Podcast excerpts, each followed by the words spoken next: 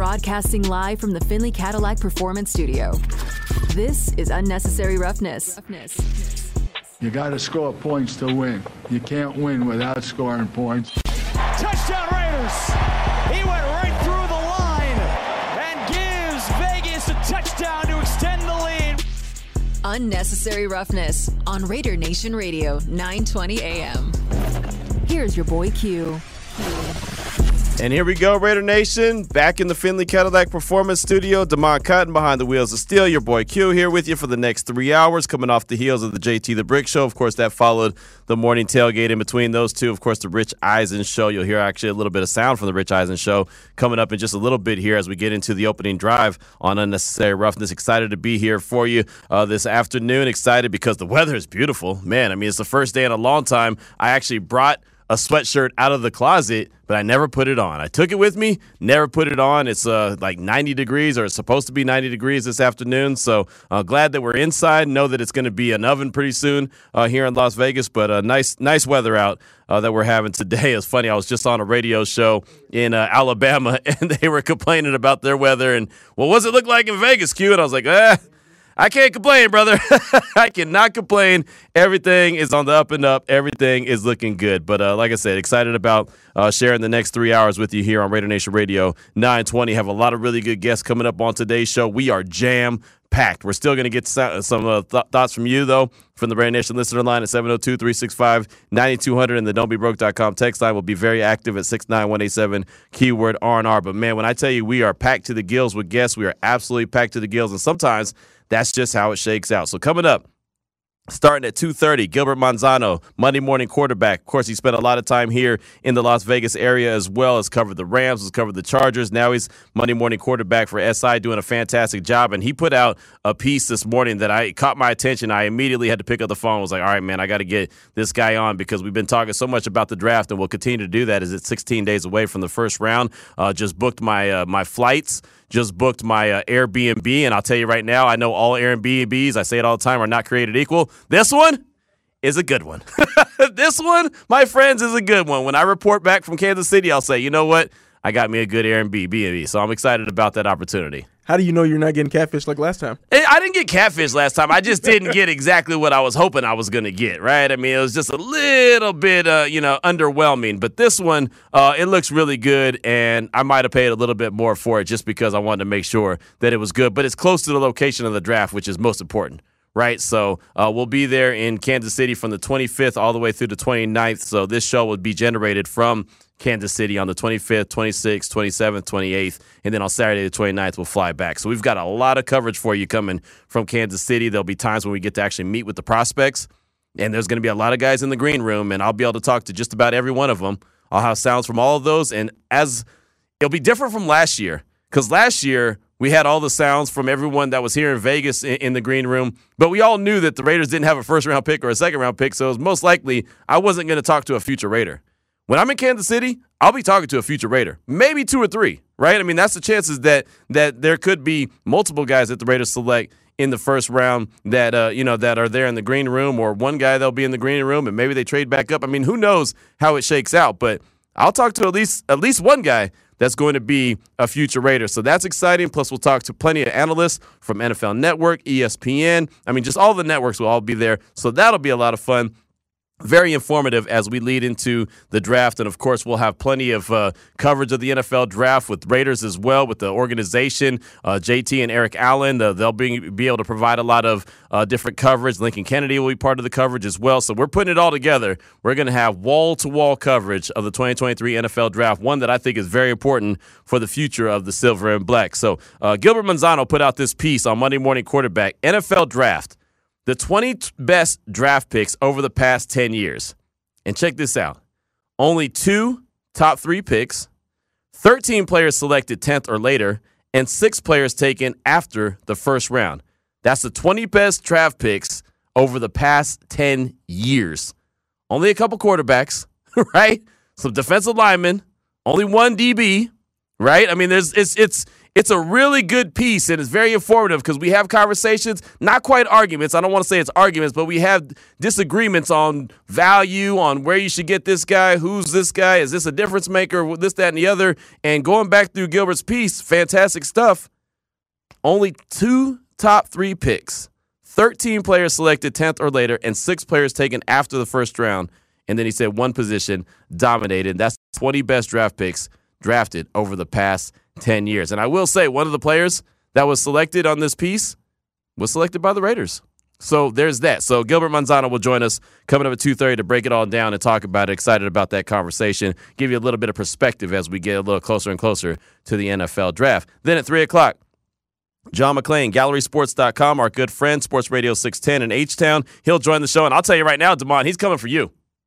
He's coming for you, dude. What I do? You're you're on his hit list every single week. He's he's fired out a shot to you. Even last week, remember we said that uh, that people were talking bad about you while you weren't here. John was one of them. Yeah, it is two weeks in a row. Yeah, I got, I got it, man. That's what I'm saying. We got to straighten this out. Well, he's upset that you haven't invited him on on his show yet. You know what? I'll extend the invitation today. That he, he's got no. You know what? I don't even know what we're going to talk about. it But we'll just have on the it doesn't matter. It does. It's John McClain. He wants to come on your show. You find a spot for him, right? I mean, that's just what it is. But yeah, John, John's got a bone to pick with you. So I'm just saying, man. You know, I, I feel like I feel like uh, you know my, my, my grandmother, my grandfather, when they say, "Son, I got a bone to pick with you," like, "Uh oh, I'm in trouble," right? You know something's going down. Well, John McClain's got a bone to pick with you, Demond. So you're in trouble. He'll join the show at three o'clock as he does each and every Tuesday at three thirty. Uh, Stacy Joe Ross, Seattle Sports. She'll join us to talk all things Seahawks as they pick at number five. And you know, I talk about all the different spots in the draft where things could really kind of kind of turn, make a turn left or right or whatever the direction it may be. Number three, we all look at because of the Arizona Cardinals. We think they're going to trade out. But man, Seattle could really do some things too. Seattle could really mess some things up. They could muck it up. Let's put it like that. They could take a quarterback. They could take a defensive tackle like Jalen Carter. They could take a DB if they want to. I doubt it because they took two last year. I doubt that they'll take one. But I mean, there's so many different directions. They could trade back. They have two first round picks. I mean, they they have a lot of different directions they can go. And when's the next time they're going to pick at number five, right? I mean, they have Geno Smith under contract for the next couple years, but what if they want a quarterback? What if they want to trade up to that number three spot and go get a quarterback? What if they want to move up to even number two and go get a quarterback because, hey, he can sit behind Geno because eh, it's only a three year deal. And is he going to strike gold twice in a, in a row? Is this who Geno's going to be consistently, or is it a one off? I think the question for me with the Seahawks is how close do you think they really are? Because I think the NFC is wide open, especially in their division. You're looking at the 49ers. They lost Jimmy G. Do you expect, speaking of striking, lightning striking twice, do you expect Brock Purdy to be that guy, Trey Lance? I think the division's wide Purdy's open not for even going to play at first, right? Purdy's out for a while because of the the uh, the the Tommy John basically surgery that he's having, so he's going to be out for a while. Trey Lance, who knows about him? That guy can never stay healthy. So there's something, you know, one of the guests that we get on the show at some point. Oh, you know what? We'll ask. We got Bonta Hill coming up today too. We'll ask him. But why do 49er quarterbacks always get injured? That, Think about that. They do, but it's like you can't. Cause No, think about it. I'm not. I'm not BSing. They always get injured. Think about it. Jimmy G had the Im- the injury history before he got the No, he didn't. How often did he get injured before he went to San Francisco? I'll wait. When they, they tried to give him the reins when Tom Brady got suspended and he played like one game and then they had to bring in Jacoby Brissett. They did. That was the one injury. That's right. That's right. Okay, they did. So yeah, he got okay. So he has the injury history, but Trey Lance, Brock Purdy, Freak they- accident. I mean, is it or is it Kyle Shanahan setting him up for failure? Right? I don't know. I just feel like that there's something there's like a coalition that goes between, you know, those two those two entities, like 49er quarterbacks and Kyle Shanahan gets folks injured. So I, I don't know. We'll we'll see. We'll, we'll talk to Bonta about that later on in the show. But uh, Stacey Joe Ross from Seattle Sports will join us at 3:30 to talk all things Seahawks and how they can muck up the the draft at the number five spot and maybe even trade up a little bit if they decide to do that. I mentioned Bonta Hill from 95.7 The Game. He will join us at 4 o'clock talking all things Dubs, but we will talk about the 49ers and their quarterback history when it comes to getting injured and see if that's just a cute thing. Uh, I know Paul Gutierrez one day, matter of fact, I think it was after the 49er Raider game on uh, New Year's at Allegiant Stadium. Uh, we were talking about Brock Purdy and we were talking about Jarrett Stidham, and I think he had mentioned that he felt like Kyle Shanahan sets up the quarterback to get injured too. Not on purpose, obviously, but it's just like a Kyle Shanahan led team always gets their quarterback injured. It's just it's something strange about that. And so, um, well, we'll talk to we'll talk to Bonta about the Warriors uh, as they get ready for the playoffs starting on Saturday. They're going up against the Sacramento Kings. Uh, we'll do that at four o'clock, and then 4:30, my good friend Nikki Latarullo, sports reporter at WSMV in Nashville. Uh, she she's one. I know her from Central Texas, so we we we go back to the days of covering Baylor together, and now she's doing really well in Nashville. Obviously, I'm here in Las Vegas, but I was watching. I don't know if you've seen this show yet, Demond. It's called On the Clock on ESPN. I don't know if you saw it, but I saw it last night, and I saw Bryce Young, and then I saw uh, Hendon Hooker right afterwards. It was back to back episodes, and I'm not a big Manning guy. You know what I mean? Like I'm not the Manning cast. Like I don't have to tune in to Monday Night Football to watch the Manning cast. I know some people really enjoy it. I'm not that dude. I just want to watch the game. I don't need to hear like the side commentary and all that other stuff and interviewing people. But this is a this is done by the Mannings, right? It's done by Omaha Productions. It's Archie Manning, Eli, and Peyton. And so they've done two episodes. You know, this is kind of replacing the Gruden football camps or quarterback camp, whatever it was that Gruden used to have back in the day before he decided to become the Raiders coach again. Uh, so this is kind of re- re- replacing that. But it was really well done. It was put together really, really well, man. I was pretty impressed. I was watching. I was like, man, I got to actually pay attention to it. So I actually went and recorded the series right? Anytime that on the clock is on, I want to make sure it records just in case I miss it. But I was able to see Bryce Young and I was able to see Hendon Hooker last night and thought it was great. Well, it's funny at the end of the Hendon Hooker episode, Nikki Latarullo is on it and she says, "Well." The biggest fears were confirmed that Hendon Hooker has a torn ACL and his Tennessee career is now over. Anyway, it was just a quick clip at the end, and I was like, "Oh, hey, that's my friend Nikki." And so I almost, you know how I am. I just, I don't think there's any time. So I'm literally sitting in bed. The wife is asleep. She's knocked, right? She's out of there, just done. She had worked out earlier, so she, you know, she's out. I mean, like probably drooling on herself at that point. So all of a sudden, I'm like, oh, I got to get Nikki on the show to talk about Hendon Hooker. So I started to reach over and, and text her, and then I realized it was like 10. And knowing that she's in Tennessee, I was like, or Nashville, I'm like, yeah, it's probably like midnight there. Mm-hmm. I'll just wait till tomorrow. But I almost did. You know me. Yeah. I'll text at any time. Time doesn't time doesn't exist. It does not exist in my world. I don't care. It's, it's it, look. We got to get the job done. We got to get the job done. So uh, anyway, texted her this morning, and so uh, yeah, she's gonna jump on. It's funny. I asked her about that show, and I said, hey, I don't know if you know it, but I saw you on the end of that, and she's like, Q.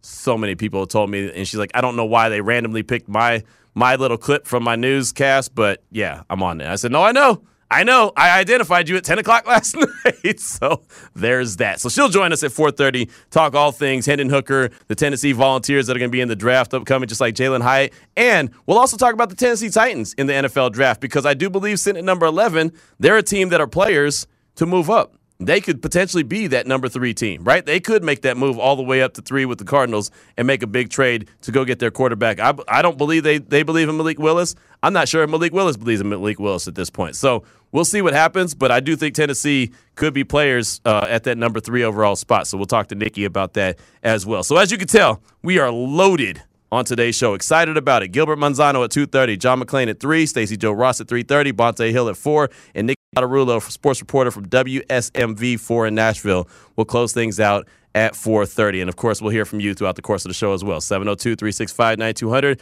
don'tbebroke.com. Text line is 69187, keyword R&R. Let's go ahead and jump into the opening drive.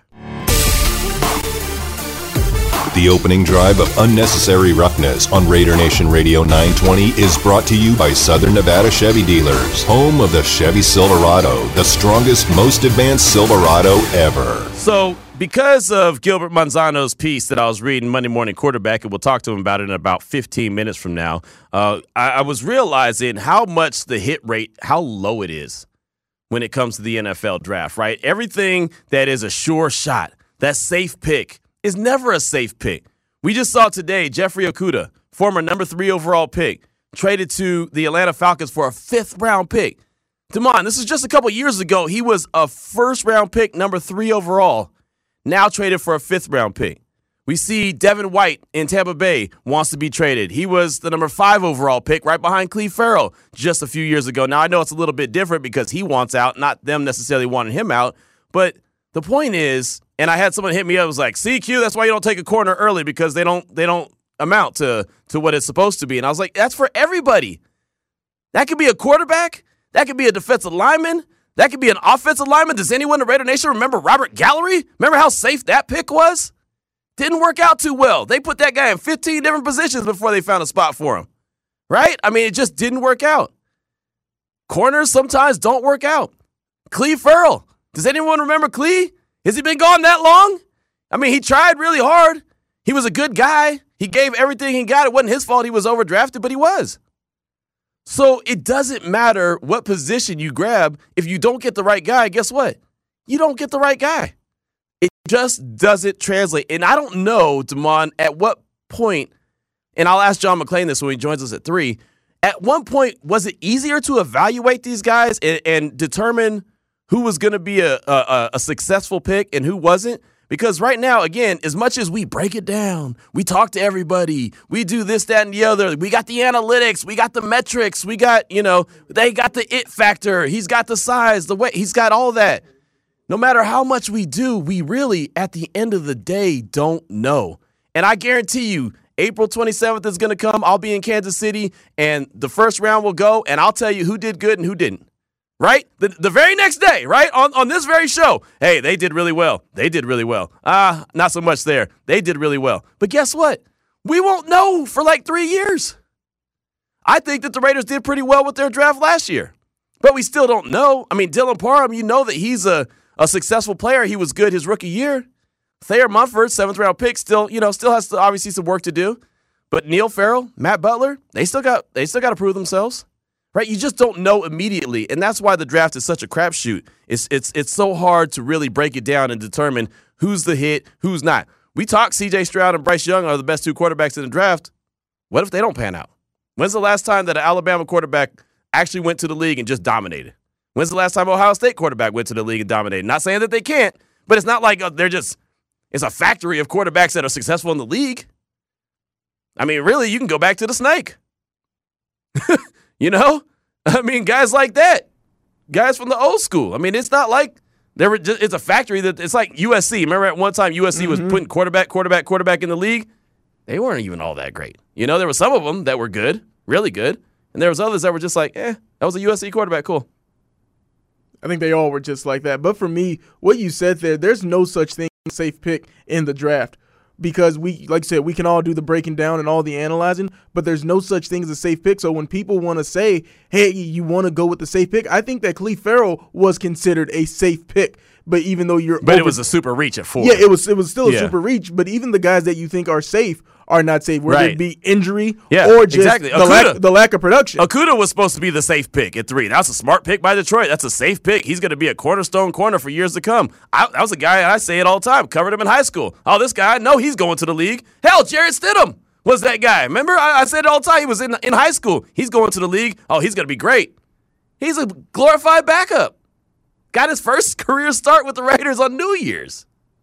Yeah, I can't think of like obviously we could pick some players that hey that's considered a safe pick. Maybe off the top of my head, Joe Thomas had three, where that's probably going to be a safe pick. But you got to think about like those guys yeah, that are fantastic that are like bona fide Hall of Famers, or even in Gilbert's list, there are some players like you said. How many guys picked out even outside of the first round? where they weren't right. safe picks. So that's just it's a it's a fallacy that we that we try to convince ourselves in that that that's that's why a team is making the right pick by saying this guy's safe. Right. Out of out of the top 20 picks in 10 years in Gilbert's piece, only two were top 3 picks. Think about that. Does that make you change your mind a little bit when you think about trading up to number 3? or do you just say, "Hey, it's a crapshoot"? Because honestly, I think that's what it is. So it really it leads me to the question that I have with the hit rate being so low, especially in the top 10 of the NFL draft, is it worth it in your mind to, and I say this in air quotes, take a chance and go for the home run swing I mean, think, let's put it in baseball terms. You know, these guys all swing for the fences now. Ain't nobody trying to get a base hit. So, is it does it make more sense to try to go up there, swing for the fences, go for the home run, or does it make more sense to, and again in air quotes, try to play it safe and get the safe pick? You know, I've been told that well, the trenches are guaranteed to be safe. Not always. Hell, Alex Leatherwood wasn't safe. right? And I know he went top 10, he went 17, but that wasn't safe. I mean, you just get the wrong guy, you get the wrong guy regardless. Christian Darrisaw, that would have been great.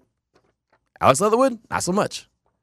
So the question I ask again, with the hit rate being so low, especially in the top 10, in your mind, is it worth it to try to take a chance to swing for the fences? Or do you think it's smarter, better business to try to play it safe and get the pick that you feel like, okay, this is going to be a good player, and this is why for some years to come. Similar to, like I said, Jeffrey Okudah. It just didn't work out, mainly because of injury, but it still ultimately didn't work out. 702 365 9200 and the don'tbebroke.com text line at 69187, keyword RNR. You can hit us up. We got one text from the 707.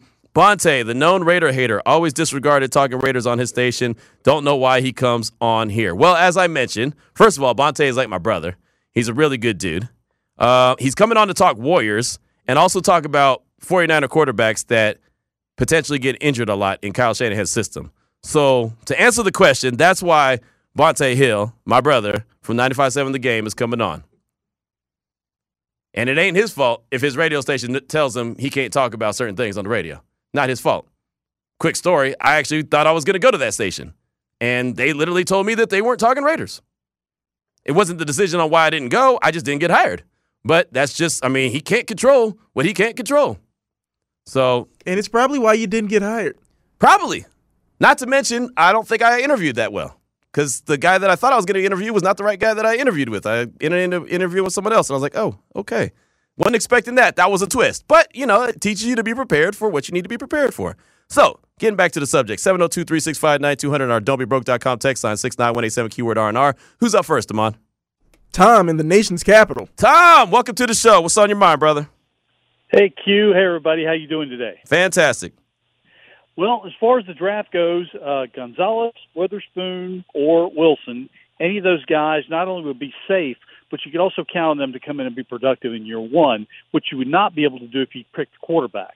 Now, having said that, there's two things that I really, really am looking forward to. Number one, Q, it's hearing about all of your adventures in traveling because we know how well that's been documented.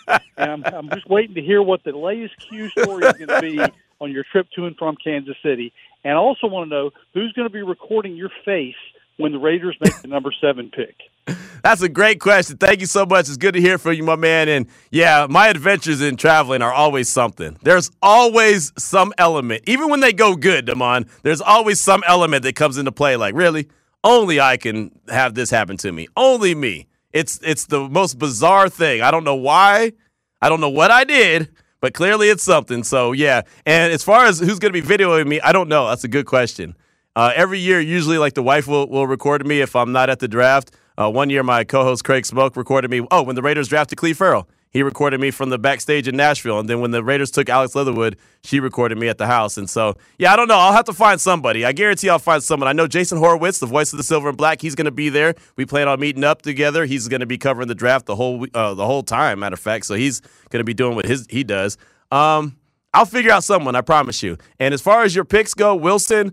Gonzalez, Witherspoon, those all seem like really good picks. They all do. But, you know, they they all sound good, right? Like my grandmother used to say, sounds good, looks good, feels good, don't always necessarily mean it is good. So uh, that's the thing about it. So Tom is going with a safe pick. And he, he rolled out his name. He'd rather have the safe pick than the to take the big home run risk. And on top of that, he wants the early production. So there's something to be said about early production. When it comes to the safe pick, are we just saying that they have low bust potential? Yeah. Where at least this guy. Yeah, the one that you feel like, hey, I can guarantee that if that guy, and you can never guarantee anything, but I think mm-hmm. that that guy is going to be someone who's going to come in and produce and be a good player and not going to risk on being a bust, like you mentioned. Yeah. Yeah, so it doesn't matter like if he doesn't reach the All Pro potential. Right. no, he's just he started player. for three, four years. Right. We got the most good out player. of him. Yeah. Yeah. Mm-hmm man, that's still as the guys that he he he didn't mention mention uh, Tyree Wilson, right? Yeah, I think that would be the guy for me that I would think. I like Wilson a lot. Yeah, I like Wilson a lot. We're supposed to have his his head coach Joey McGuire. I reached out to him again today, so he said he's on it. We're supposed to have him on sometime this week, so hope to have him on. But I think Tyree Wilson would be a hell of a player. I really do, and I think he fills a couple voids. He could play outside. He could play inside. I think he's still getting better too. But that's the other problem. You know, you always talk about potential. Oh, he's he's potentially getting better. And if he doesn't, then all of a sudden you look back and say, "Oh man, maybe that guy really wasn't worth the salt." Right? I mean, it's just it's it's so it's so difficult to really analyze and break down. And that's why Gilbert's piece, and we'll talk about and break it down in a few minutes, was so good to read and just realize it's the reality of what is the NFL draft. Who we got up next, Damon? Dan in Kansas City. Dan and KC, I'm coming to your city. What's up, my man? Hey man, we got to get a beer, have some barbecue. I'll take you to some good places. Done. I'm waiting for you. I'm Done ready. deal records.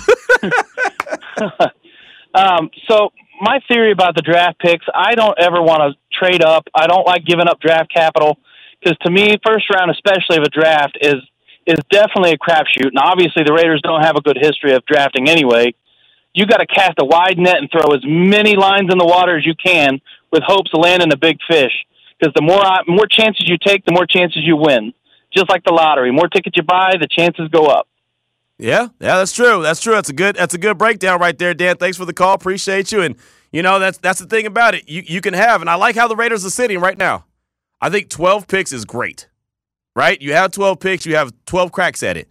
I don't think you need all 12. I think you can get, you know, kind of picky with it and and and you know, decide, okay, I'm targeting this guy, I'm targeting that guy, but uh, you know, the the more shots you have at it the better. That's for sure we'll see how it all shakes out. So Dan, thanks for your uh, thanks for your call. We'll definitely have to link up when I get to Kansas City. And I'm telling you, I'm excited about going to Kansas City. I only spent the night in KC once, right? I have never been there and actually spent some quality time there. Right? I, I tell the story all the time. I got there, and literally the day I got there, the pandemic started. And so I got my, my tail back on an airplane and flew back to Central Texas. Did my podcast on a bu- uh, on a bus stop. So I mean, you know, there obviously was no time spent. I can't remember what I think I went to some place to get something to eat that night before I did my podcast on the bus stop, and it was literally by the arena where the Big 12 championship tournament was going on. And it was right there. It was some weird looking bar, and I remember I met up with a couple media people, and I had some fries, and I, I didn't I didn't really have Kansas City food, right? I just had whatever was available. Like, hey, we ain't closed the kitchen down on this, that, and the other, so you can have that. So I was like, done. That was it. So, so Dan, I'll be headed your way uh, sooner rather than later on the 25th, man. Excited about the trip. 226 is the time. Continue to hit us with your feedback. 69187, keyword R&R. Since it is such a crapshoot in the upcoming draft, especially in the top 10, in your mind, is it worth it to take a chance and swing for the fences or play it safe? Both of those obviously in air quotes. Let us know about it. Gilbert Manzano joins us next. It's Raider Nation Radio 920.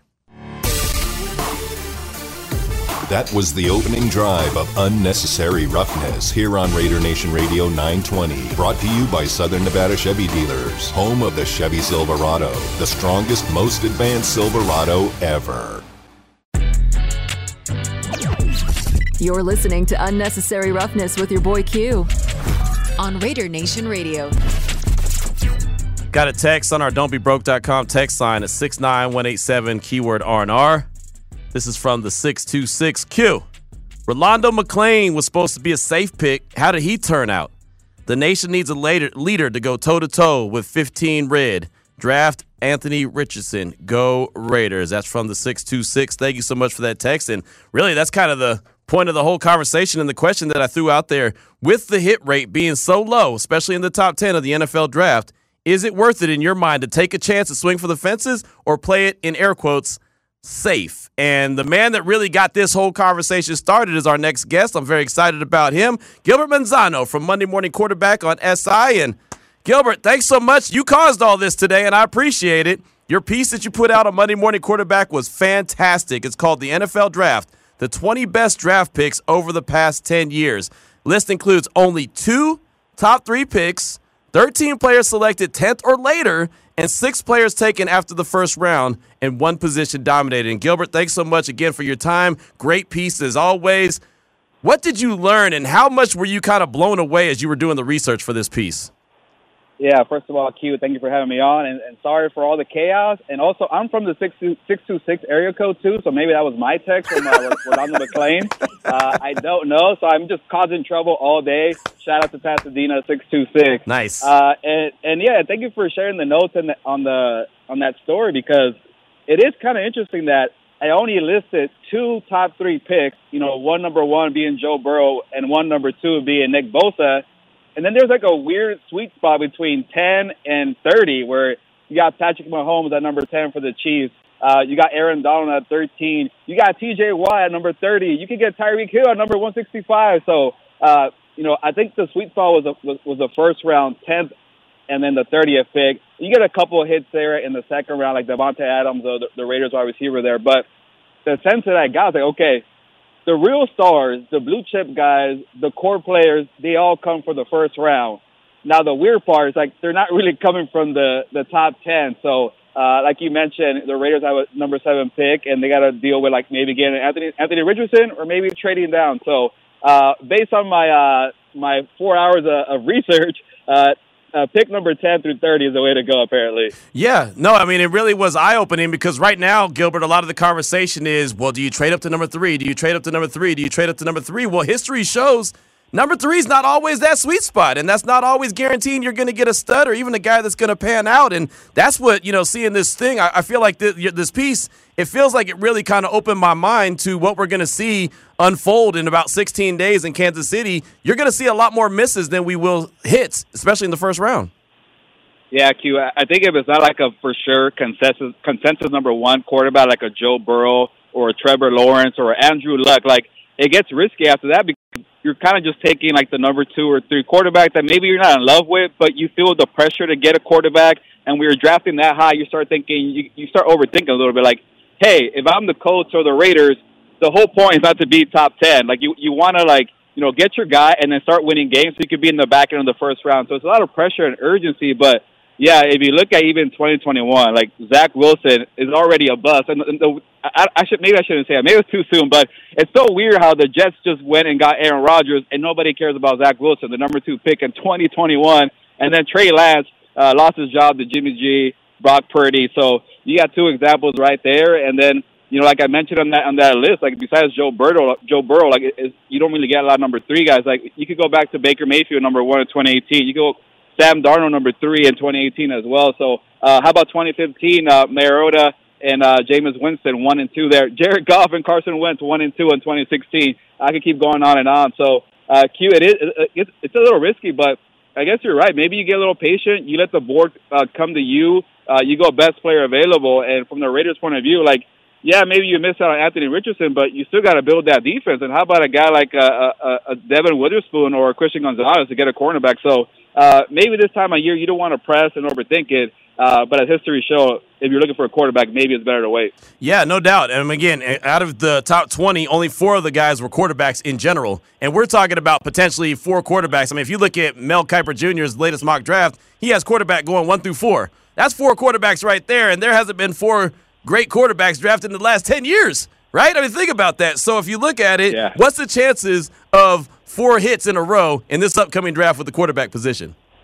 Oh, they're very they're very slim. Like go back to 2018 when, like I mentioned, Baker Mayfield, Sam Darnold, Josh Rosen. The only one that really made it was, you know, for sure made it was Josh Allen. And then you got Lamar Jackson, pick number 32. Right. Uh, so Josh Allen was number seven in that draft. Uh, and then even go back to the, you know the 2020 draft. Uh, Herbert was a number three quarterback taken in that draft. Yeah, Burrow special.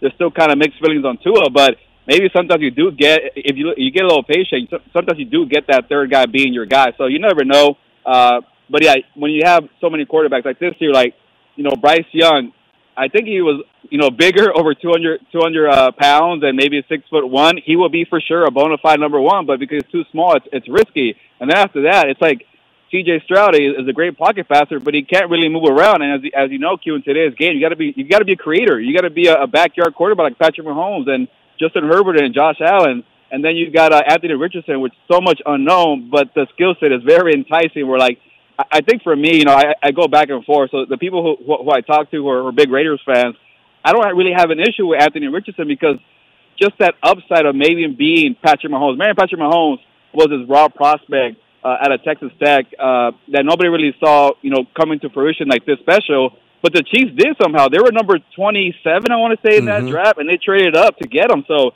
sometimes just trust your scouting department to say, okay, that guy is special. He's somebody I want to bet on. But yeah, when you you know, every situation is different. Every year is different. So maybe this whole kind of analysis that the top 10 guys, maybe one does well, you know, it's, it's, it's tough to kind of judge that as a whole group thinking. But the way I see it is I trust your scouting department and guys who are, have that skill set that could be a Mahomes uh, or like Josh Allen. I know the whole the story is like he made a, a, a massive leap from year one to year three. So uh, you hear stories like that, but it's only been happened once in the last ten years that Josh Allen has made that leap. So uh, sometimes you know what you get after the first year. Yeah, there's there's no doubt about that. And it's funny, man. Out of the four quarterbacks that are expected to go top ten, they ain't all going to be good. So someone is either going to be good, someone might be that home run, like you mentioned, Anthony Richardson. I don't know who the safe pick is because Gilbert, I don't know if there is a safe pick. So we'll see. We'll see how it all shakes out. Again, Gilbert Manzano is our guest for Monday Morning Quarterback here on Raider Nation Radio 920. My man Damon's got one for you. The position that was represented the most on this list was wide receiver, and including the honorable mentions, you have eight wide receivers that you mentioned here. I know that the game is more pass happy, but what is it about wide receiver that makes it more of a hit when it comes to drafting?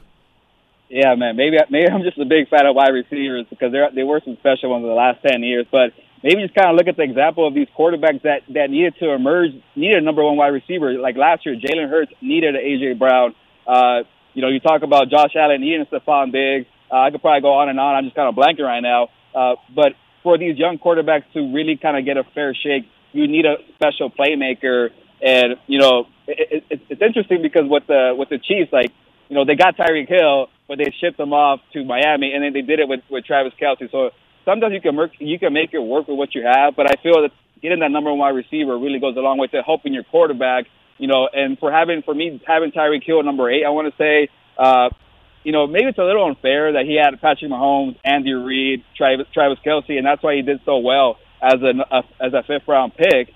But when he went to Miami and was still an All Pro, I'm like, okay, I've seen enough. This guy is special wherever he goes. So uh, that was a tough one for me. And then going through, you know, DeAndre Hopkins, uh, Davante Adams, and you know, I went with Davante Adams over uh, over DeAndre Hopkins because you know I just I think he's such a special wide receiver with the size and the route running. I know D Hop is the same way, uh, and they're, they're kind of similar. But for for some reason, for me, I just like the versatility uh, of Davante Adams. And then you know, I, I, where else did I go? I, oh, Justin Jefferson. Mm-hmm. The, the way I kind of base the way I, I based this list was like it's kind of like the Hall of Fame. If you if you were for sure the top player at your position at some point in your career, you're gonna make my list. So Justin Jefferson, I think we, could all say, maybe Davante Adams would disagree that he's the best wide receiver in the NFL, uh, the rating offensive player of the year. So if you've got an All Pro and and you're for sure, you know, you're talked about as the best player position already in year three, that to me was pretty easy. So uh, and then like a guy like a guy like Cooper Kupp, you know.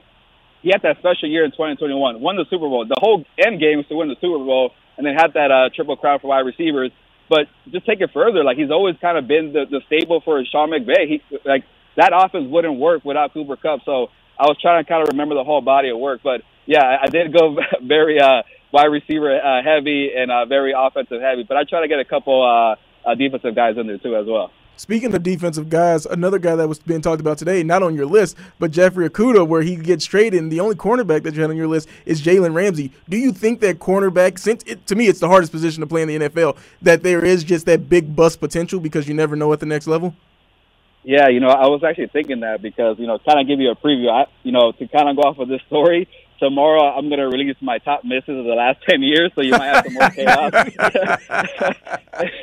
and I, I had to update the Jeff Okudah uh, blurb because he got traded today, and I'm like, okay, well at least I was right there. Like I, I kind of felt harsh, you know, calling a guy a miss after three years, but you know, when the Lions go and get uh, a Cameron Sutton, uh, a, a Moseley from the 49ers, that kind of tells you they don't really buy in. So I kind of felt okay, it was okay. Uh, but it is tough, man, to play cornerback at the NFL, especially so, such a pass pass happy league where all the rules are in favor for the wide receiver and the offense. But you, you kind of like you start changing your mind because of what happened the last couple of years. Like like I love watching Patrick Patrick Surtain play with the Broncos.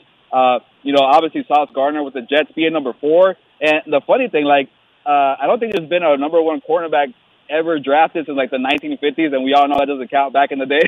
so uh, you know, it, it's tough to kind of you know find a cornerback that high. Uh, but if history shows recently, like, like Patrick Surtain and Sauce Gardner has kind of done that. Uh, and then a guy like Jalen Ramsey, I had there, like, the reason why I had him in the top 20 is like, this guy just evolves. Like, I like the way he kind of like, he knows today's game. He knows what works and how to kind of keep your, your, your career going. And like, honestly, like, I covered the Rams last year. I thought Jalen Ramsey was going to get offended when we brought up, hey, maybe you might move to safety one day. He's like, yeah, yeah sure, yeah. Ch- Charles Woodson did it. Why can't I do it? Mm-hmm. And some people kind of take it as a pride thing, like you got to move position because you're older. And he's like, nah, like I'm gonna stay in the league for a long time. If Charles Woodson could do it, I could do it too. So uh, with the Jaguars, Jalen Ramsey was just a shutdown corner, relying on uh, uh, size, athleticism, and obviously kind of uh, the verbal jabs there. But with the with the with the Rams, he really like played into the scheme, and uh, with Brandon Staley and Raheem Morris, and you know playing this Vic Fangio scheme where like you got to be the the star cornerback, and you have so many roles roles, and and you know they kind of give you a backstory. Like I remember I, I spoke to Jalen Ramsey. Uh, before he was gonna you know walk out quickly after that Raiders game where Baker Mayfield had that crazy comeback, and I stopped him and said, "Hey, Jalen, can I talk to you about because you, you kind of got uh you kind of I didn't say it like this, you kind of got cooked by Davante Adams in the first quarter." And, and he kept it real. He's like, man, like I kind of get frustrated in this scheme because they don't give you the number one corner uh, wide receiver uh, at every play. I got to play within the scheme. But he's like, that day I wanted Davante Adams, and you kind of get impatient. But but I credit the the patience of playing with the scheme. So uh, guys like that who kind of think, have that mental edge are going to make it in the NFL. And you know, obviously right now, Sauce, Sauce Gardner and uh, Patrick Surtain are young, but I think they have what it takes to be some of these great cornerbacks. Uh, and I think I did mention Sauce Gardner in my honorable mm-hmm. mention because I thought he was such a special cornerback in one year. Gilbert, Gilbert Manzano is our guest here on Raider Nation Radio 920 Unnecessary Roughness. Just got a couple more questions for you. When uh, you look at the cornerbacks in this draft, they're very deep. Is there a guy that's a dominant player like a Ramsey? Uh, it's tough to tell, but if you're going off of kind of like the early year Ramsey, maybe because he set the bar so high with the Jaguars. But if you're going in terms of size and being athletic and, and relying on, on your physical gifts, it's got to be Christian Gonzalez. And you know, just trying to do my research on him and just kind of hearing some of the guys who actually watch college football every single uh, every Saturday more than I do. Like I get, I get so focused on, on on the NFL game, but people were saying this guy was put on the show at Colorado. So before he even transferred, he, he was on the radar for being a, a, a future first round pick. So when you're at Colorado and things are you know not great around you, and he still was flashing, that's a good sign. He does it in Oregon. I know it's not the same Oregon of old, but you know better talent, better kind of resources. He still shines. So I, I just like to bet on the on the physical traits because you you can't teach that. Uh, but then again, when when you see, you hear a guy like uh, Daniel Jeremiah from NFL Network really rave about Devon Witherspoon from Illinois and being like his number four uh, top fifty prospect, like you you got to listen and you got to watch this guy. And maybe you, you like guys who, who are not as big but they're feisty, and that's the kind of the the mental kind of edge that Jalen Ramsey has. Yeah, he, he's he's big and, and he's athletic, but that kind of get in your get in your face, not afraid for the challenge, always goes a long way for cornerback. So honestly, you know, it kind of just depends on what you want for Patrick Graham and that defense for the Raiders. What's better? Uh, I know it's kind of a similar to a Fangio scheme. Uh, so the more you can do, the better. So you know, I can, you can't go wrong. And, and and the more I talk about it to to people who, who cover the Raiders, the more I keep leading cornerback. But I always kind of get pulled to Anthony Richardson and watching that uh, that pro day in the combine because th- that was a, a pretty uh, freakish uh, performance. Yeah, it really was. And we'll close out with this. How about the defensive line? Even the offensive line, the trenches is what we like to call it, right? There was a lot of guys in the trenches, more guys on the defensive line than even on the offensive line. But uh, does that feel like maybe that's the safer position? Is the is the trenches when it comes to the top ten drafts? Yeah, sorry, you said defense, right? Not offense. Yeah, yeah, defensive line. Yep. Yeah, yeah. You know, you know, you, you, either either side, you can't go wrong. It's it's always a safe side, but especially in today's NFL, like you know, going back to the list, like, you know, maybe Nick Bosa being number seven was a little too early for him because he's been in the NFL for three or four years, but that guy's a game wrecker. Like, he changes outcomes of games, and it's not a surprise that the 49ers have made it to three A, uh, sorry, NFC title games because when he's healthy, he changes the outcome. So you got to get these guys, you know, and also, too, like, you know, nowadays, people thought Aaron Donald just was just like this uh, outlier freak of uh, def- interior defensive lineman, but look at Chris Jones and what he did for the Chiefs. Uh, even guy like Dexter Lawrence for the Giants, uh, uh, Quinnen Williams for the Jets. Like even mm-hmm. the guys inside are big difference makers. So you don't have to you don't have to focus too much on the edge guys. Yeah, the edge get all the love, but you got to get some guys in, in the interior. And I know this draft is pretty thin when it comes to in, interior defensive linemen. Uh, and this one, I'm, I'm a little hesitant, but I like what people are saying about Lucas Van Ness because he can do a little bit of everything, outside, inside kind of guy. Uh, but he didn't start a game in Iowa, and that's pretty concerning and, and kind of giving you a preview of my uh, my draft misses, uh, it kind of reminds me of, of Dion Jordan. Uh, the Raiders, you know, smart pick to kind of trade it to the Dolphins and finally got something right in the draft. It got, they stayed away from Dion Jordan. The Raiders, or at least from the draft uh, point of view, at number three. And we didn't really have, you know, you know, the tape that you want to see. You got to be the number one guy in the Pac-12 or your school. And it's a concern with Lucas Van Ness, but I just like he's, he's versatile. So I don't know about that one. Uh, same thing with I think it's Tyree Wilson from Texas yeah. Tech. Yep. That guy's that guy's massive. Uh, I think you're at the combine Q, so you mm-hmm. saw the stretched out arms, and that that's very enticing. And obviously, you know, Will Anderson probably won't fall. But when you hear this guy got 31 tackles for loss his junior year in the SEC, uh, you know Will Anderson's going to be a stud. So uh, you can't go go wrong with that. And after that, like I don't really know too much. I know you got the you know Murphy from Clemson, Clemson Nolan mm-hmm. Smith who put on the show uh, for Georgia, and you know when you when you look at uh, Travon Walker last year, uh, you know if you don't really stand out at Georgia, you know you know it's tough, and I and I know you want to go with the intangibles, the raw prospect. So you know, definitely like like go back. You know, hopefully the Raiders are trusting this uh, this scouting department because yeah, you, you kind of group think the Raiders for all the misses with the Mayock and Gruden era but you got to give this kind of regime a fair shake, and we'll see what they do. Uh, I guess for year two for them.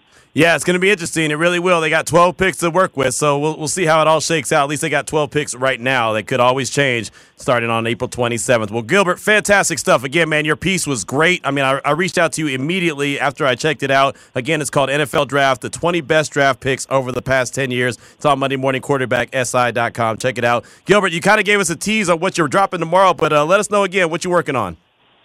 Yeah, uh, definitely. Uh, the, the I didn't do uh, 20. I didn't rank the 20 uh, draft whiffs of the last 10 years. I feel like it's a little unfair, uh, but I did kind of highlight a few notable ones. So, as you know, Johnny Manziel will be in there, and I think he's okay with that.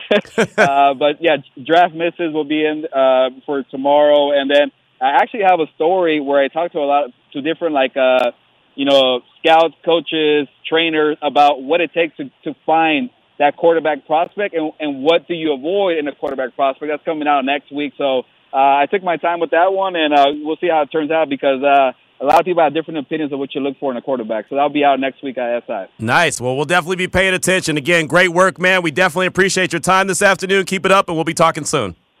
Thank you, fellas. Appreciate the time as always. Absolutely. Appreciate you. Gilbert Manzano, again, I encourage you to go check out that piece. Really good piece of work. Monday Morning Quarterback, SI.com. 249 is the time. We'll close out uh, the hour when we come back. This Raider Nation Radio, 920. It's Unnecessary Roughness with your boy Q on Raider Nation Radio. Let's go out to the phone lines quickly. Don't have a lot of time left in this hour at 702 365 9200. Let's go out to Killer Cali and talk to our guy, Raider Greg. Welcome to the show, my man. Thanks, Q. I appreciate it, man. I love everything you do. Thank you for taking my call. Appreciate you.